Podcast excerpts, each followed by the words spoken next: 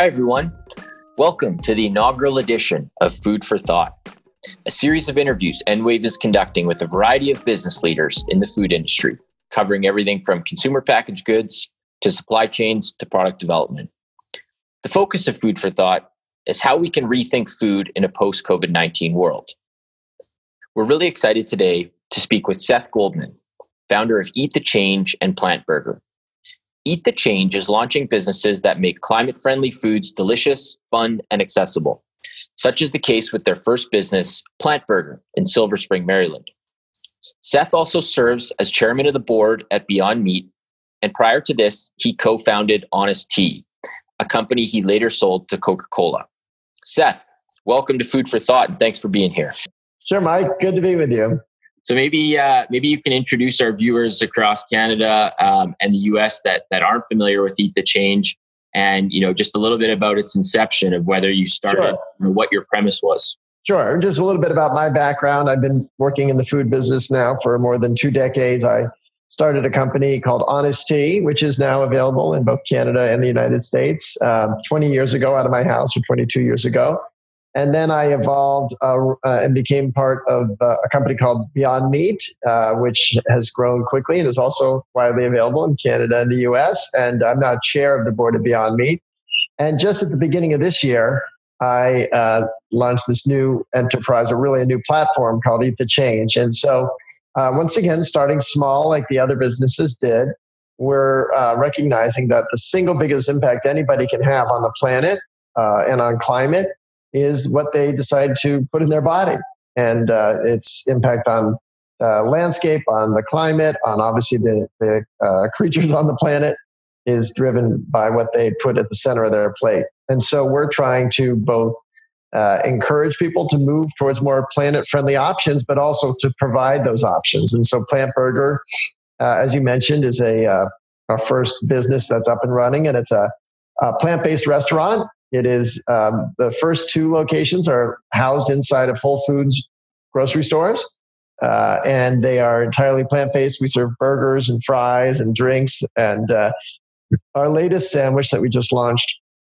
last month is a, it's actually it's called the crispy chicken fungi. It's based on uh, what would normally be food waste. It's the the uh, what's called the fruiting body of a mushroom. And so these are oyster mushrooms that normally get uh, used as uh, put into compost as waste, and we've taken them and made it into a delicious sandwich. And uh, so it's been a fun business to build.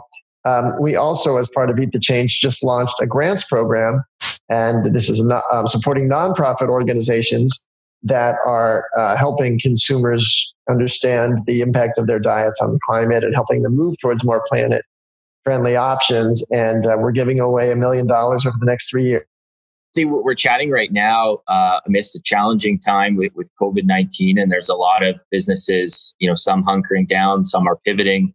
Uh, some are lucky enough for for their products to be having record uh, quarters in grocery stores.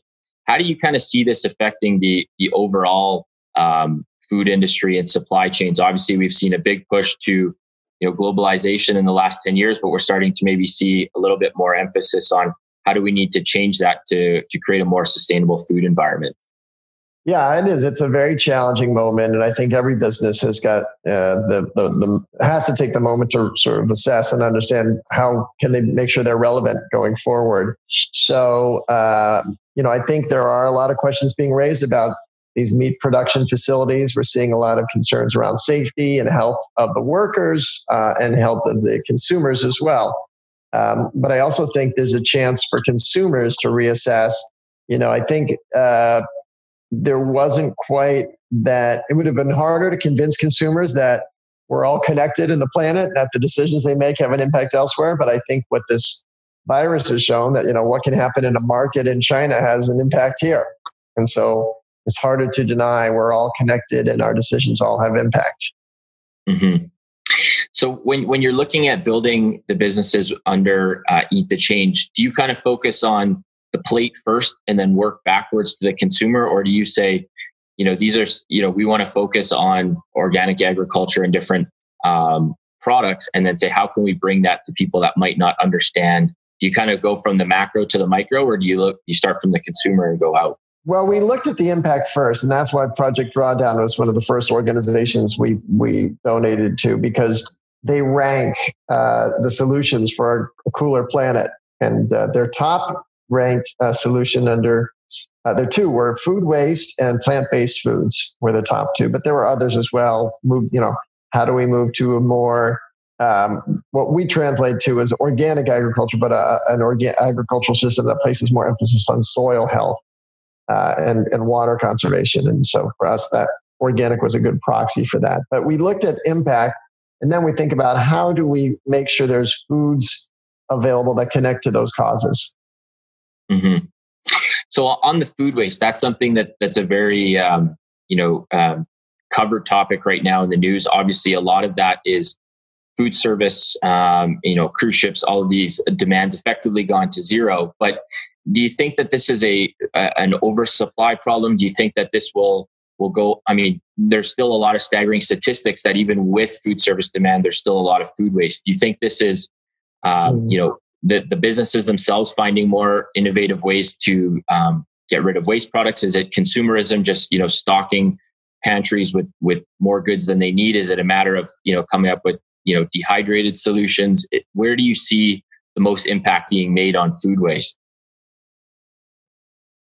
Yeah, I, I, don't think this is, you know, I don't think we, it's, I think it's really a distribution challenge, you know, that certain food producers had produced uh, for, for distribution in food service. And when that channel basically um, got decimated, there was just a lot of product that wasn't able to be ready, uh, converted to retail that quickly.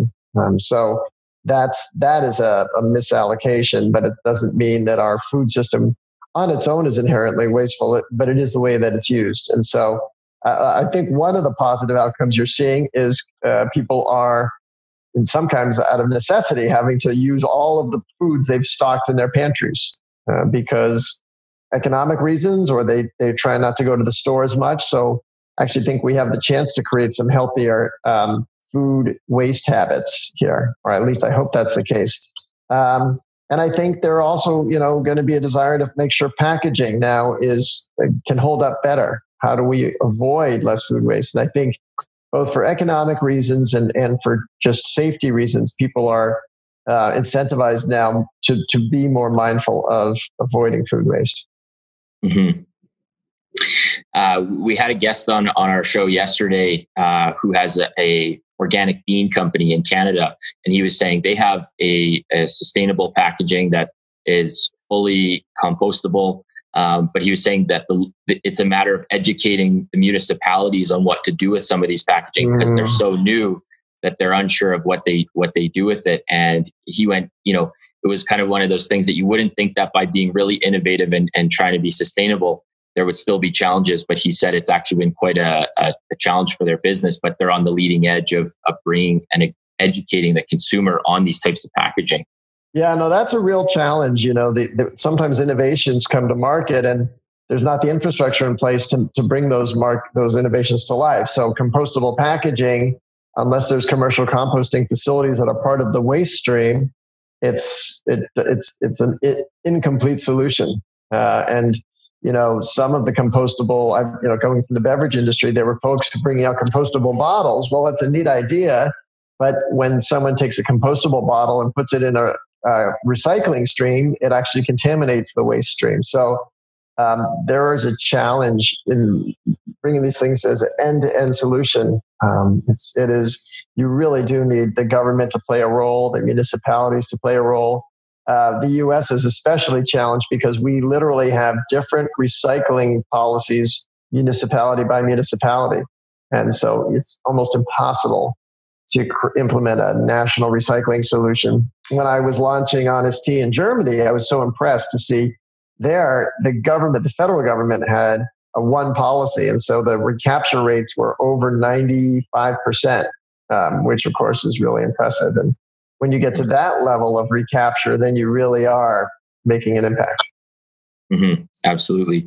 Um, so obviously, with COVID right now, you know, there's a lot of uh, negative things happening in in people's lives, but it has shone a light on on food. I think a lot of people are, you know, traditionally we've been in this go go go society where when they go to the grocery store, you know, it's it's grab whatever you can. But now people are taking a little bit more time to, to try products, to read the the ingredients on the back of um, you know the granola bar that they're eating or whatever it might be.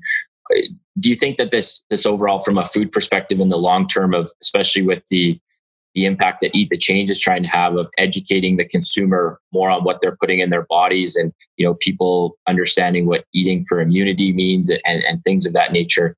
Um, what do you what do you think the outcomes can be of creating a more educated consumer? Well, I hope that um, this leads to more thoughtful approaches to food. It's certainly, you know, we've already seen some response about these live, these wet animal markets, and, and so that's one positive step. Um, and I, I think uh, you know, here too, as we start to look at what's happening in these meat processing facilities, I hope some consumers will is, do a little more thinking about what actually happens in those facilities, because um, it certainly sounds uh, like, you know, obviously the government has raised concerns about that. So I think any anytime we can create um, more mindfulness among the consumer uh, about what they're eating, how it's brought to them, where it comes from, what's involved in that supply chain. That's a good thing. Mm-hmm. Uh, so, on a macro level, with with plant based diets, let's just say focus on North America. Um, you you are the chair of the board at Beyond Meat. You you've seen the progression.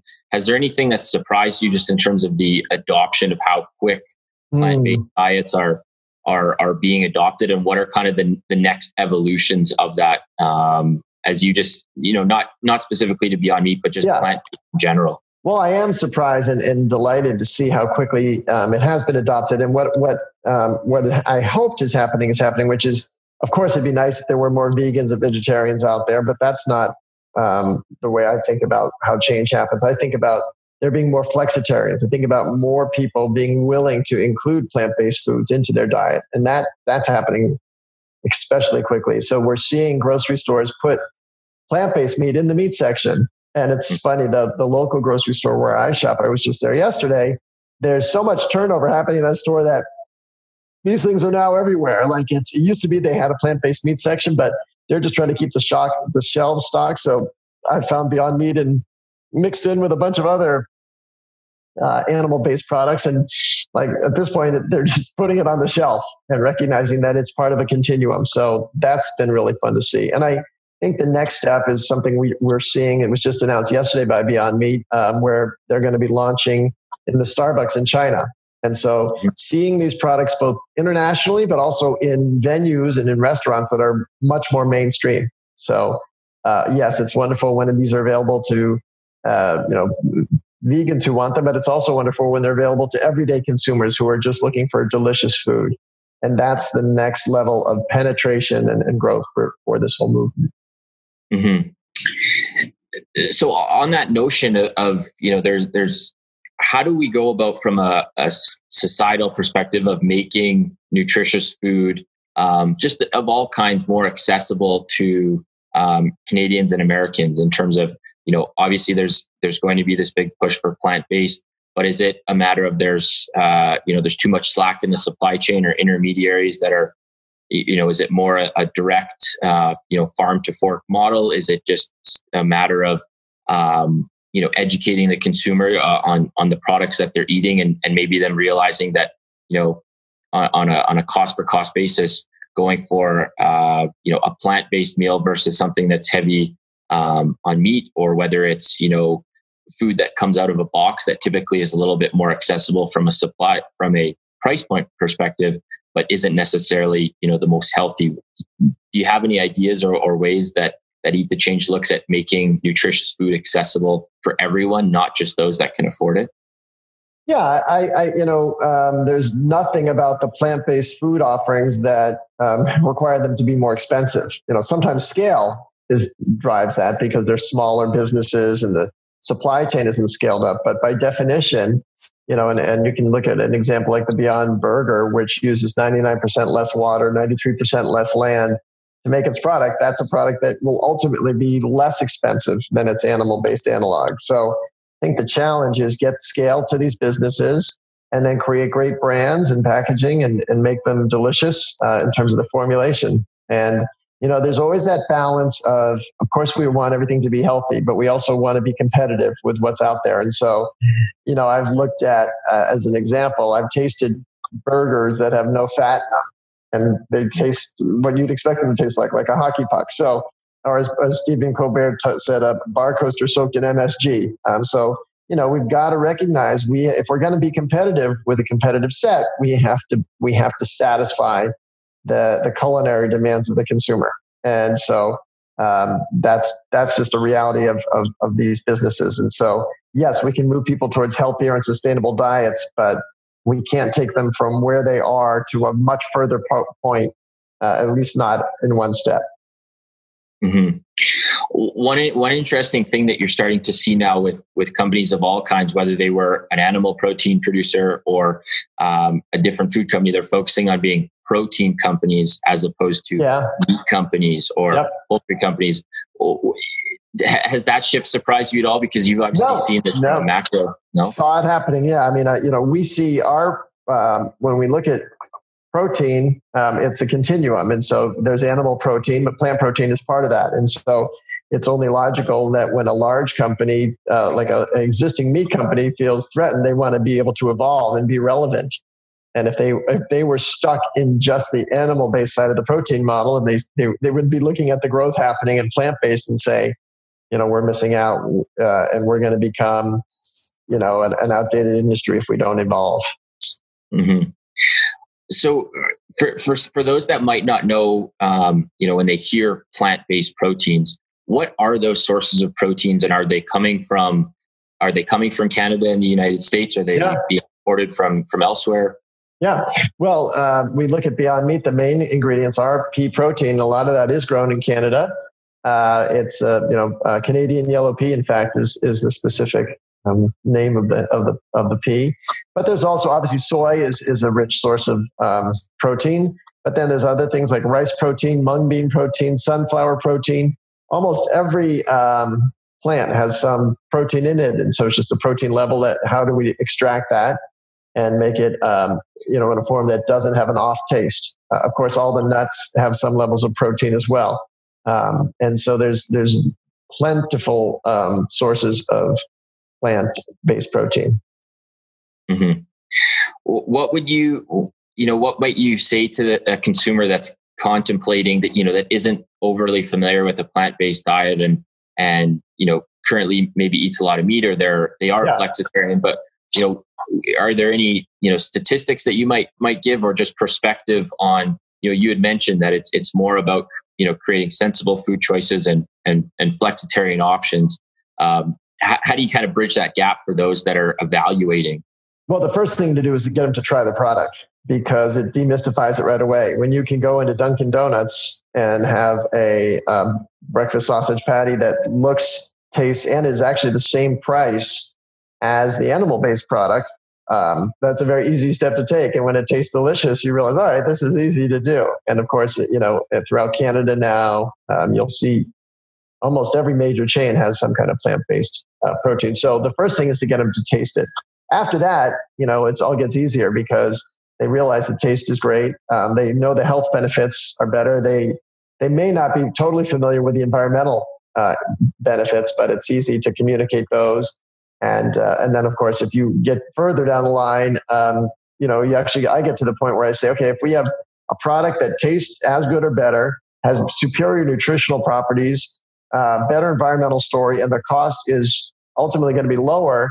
I actually wonder. Uh, I can see a day where people are going to say, "Well, why do I need to have an animal-based product? What, what's the point of that?" Because I don't think people have a intrinsic need to kill animals to satisfy their dietary or nutritional choices. Right. Right. Um, what about from uh, the plant-based side of so we you know the consumer is often aware of, of the patties and the sausages. What's sort of the next evolution of product development within plant-based? We're going to see it in bars or in uh, you know where do you see it moving from there? Yeah i mean plant-based bars already exist. There's plant-based dairy obviously lots of different forms of milk uh, some yogurts, some cheese, some egg substitutes. But I think it's going to be every aspect. So you're you're starting to see now some some interesting developments with plant-based chicken substitutes. Of course, you know, plant-based pork substitutes. Um, so it really, but the biggest categories in meat are, you know, the cow, the pig, and the chicken. So I think that's where there's still a lot of uh, growth going to be happening. Mm-hmm. Okay.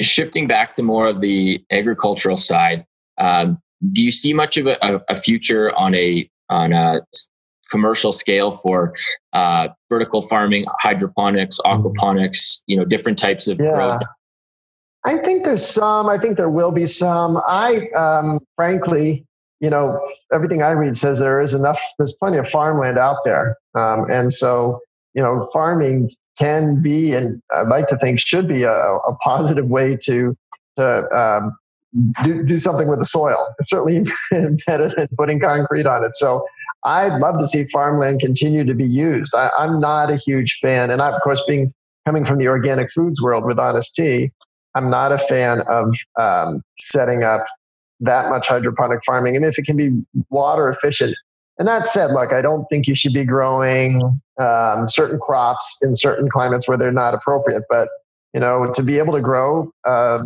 peas in Canada where there's a naturally uh, can thrive, that's that's what soil should be doing. You know, uh, peas are a nitrogen fixing crop, so they actually are pulling nitrogen out of you know, and fixing it uh, and and sort of taking it out of our um, ecosystem in a positive way. So um, we need plants and farmland to to to be the lungs of the earth uh, and help keep our our air and soil healthy and and to capture water. So.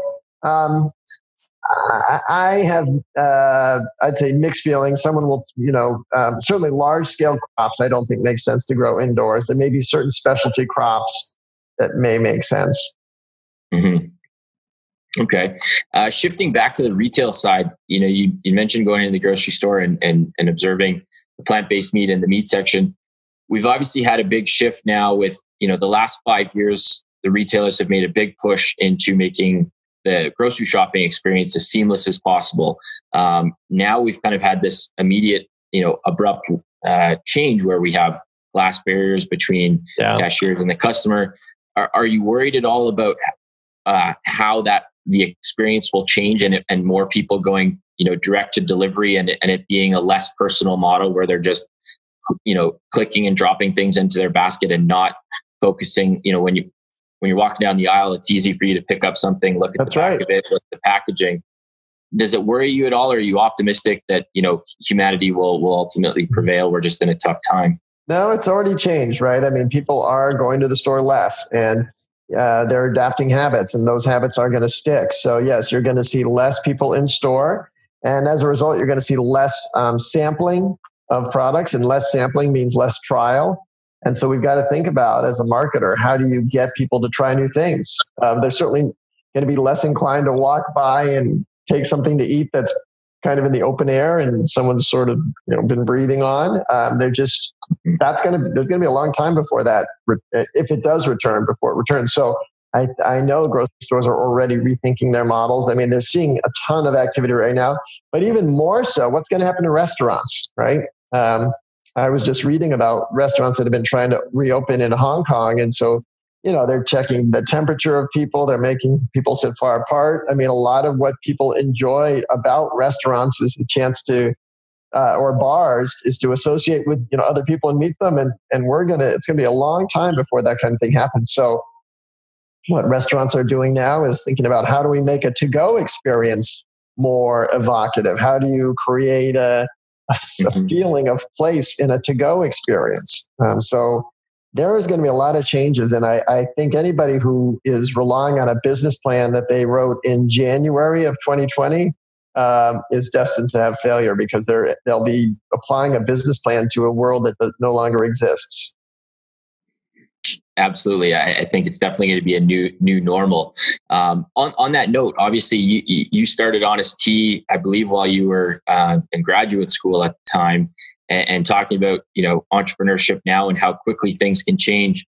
What might you you you say to to smaller companies that are bringing whether it's a CPG product to market or a food business of any kind? You know, just from from your experience with with multiple sizes of businesses mm-hmm. and scaling, what messaging might you leave them with right now where they're struggling, whether it's from a yeah. cash flow perspective or ideation? Yeah. So I actually, um, the ideas for Honest Tea were developed in business school, but I didn't launch it until a few years afterward. But I, I did um, over the course of the time. You know, we launched in 1998, and so right when we were getting started, there was the dot com boom and then the dot com bust uh, through 9/11, and then we went through the Great Recession. And with each of these um, crises, I'm reminded of uh, you know I spent a year after college in China, and the Chinese character for the for crisis is formed of two different elements. One of the one of the elements is the word danger, and one of the elements is the word opportunity. And so uh, that's what the crisis is. There's danger, real danger. There's a health danger. There's economic danger, uh, but there's also opportunity. And so I would encourage any entrepreneur who is experiencing the danger is also think about where the opportunity is. Think about what shifts. And the fact is that entrepreneurs are able to make those shifts happen and adjustments more quickly than the big companies. And there's big companies, you know, major big companies that are going to go out of business. You know, some already have. Um, or there's whole industries that are going to become, if not irrelevant, totally changed. And it's very um, easy to see scenarios where an enterprise could recapture or take away um, what was a legacy business. And so think about how those um, pivots can be made and, and make them because, um, like I say, if you're relying on a business plan that was, you know, made sense in 2020, it, it probably does not make sense today. Mm-hmm. Um, I want to be respectful of your time, so I think we only have time for a few more questions, Seth. But um, on the innovation side, as it relates to, to, the food industry, do you see a lot of the innovation coming from the large CPG giants that have lots of R and D dollars to spend, or do you see it coming from grassroots entrepreneurs and building something up, and then them, you know, potentially getting acquired? Where do you see it? Because on the entrepreneur side, you've got you know uh, really adaptable bright minds but they might not have the capital and on on the cpg side you've got big budgets but there's the rigidity of working with you know thousands of employees how do you see that relationship going forward? Yeah i think all the creativity is coming from the entrepreneurs. The big companies just don't think that way. They they aren't um, as connected to the consumer. They aren't as able to be as nimble and flexible in their thinking. So what they usually do is think about their existing business model and how can they offer something that is fits their existing business model. Maybe it's a slightly different flavor, different packaging format, maybe a slightly different ingredient. And the entrepreneur comes at it from a di- totally different perspective, which is what's something I'm either hungry or thirsty for? Um, you know, where have I seen, where would I bring it? And, and how would I make that exciting and relevant to people? And so those are two very different approaches. And so um, there are you know a lot of entrepreneurs building things that will be acquired by big companies, but there aren't many big companies that are bringing totally new ideas to market. Mm-hmm. Okay. Um, any, any, final thoughts to, to leave people with that are you know just in general? We're obviously uh, in a big period of, of change and uncertainty. Yeah. Um, any final thoughts? Yeah, I'll say that I've never, um, as challenging as this moment is, it's also really exciting because there's never been a chance for entrepreneurs to so fundamentally um, change the way people eat. And so it's just take, it takes that crea- creativity for sure. It takes a lot of determination and drive, but um, this is a moment where there things are changing and will change. And and uh, the chairman of Coca Cola used to say, "A crisis is a terrible thing to waste." Let's you know so so figure out don't let this moment go by um, without understanding how you can capture some of it great words to leave so want to thank you seth for taking the time to, to speak with us today i know you're a busy man really appreciate it and uh, stay safe and when the travel bans are lifted i look i look forward to trying plant burger. Okay take care mike. Good to be with you. Thanks seth. Bye-bye. Bye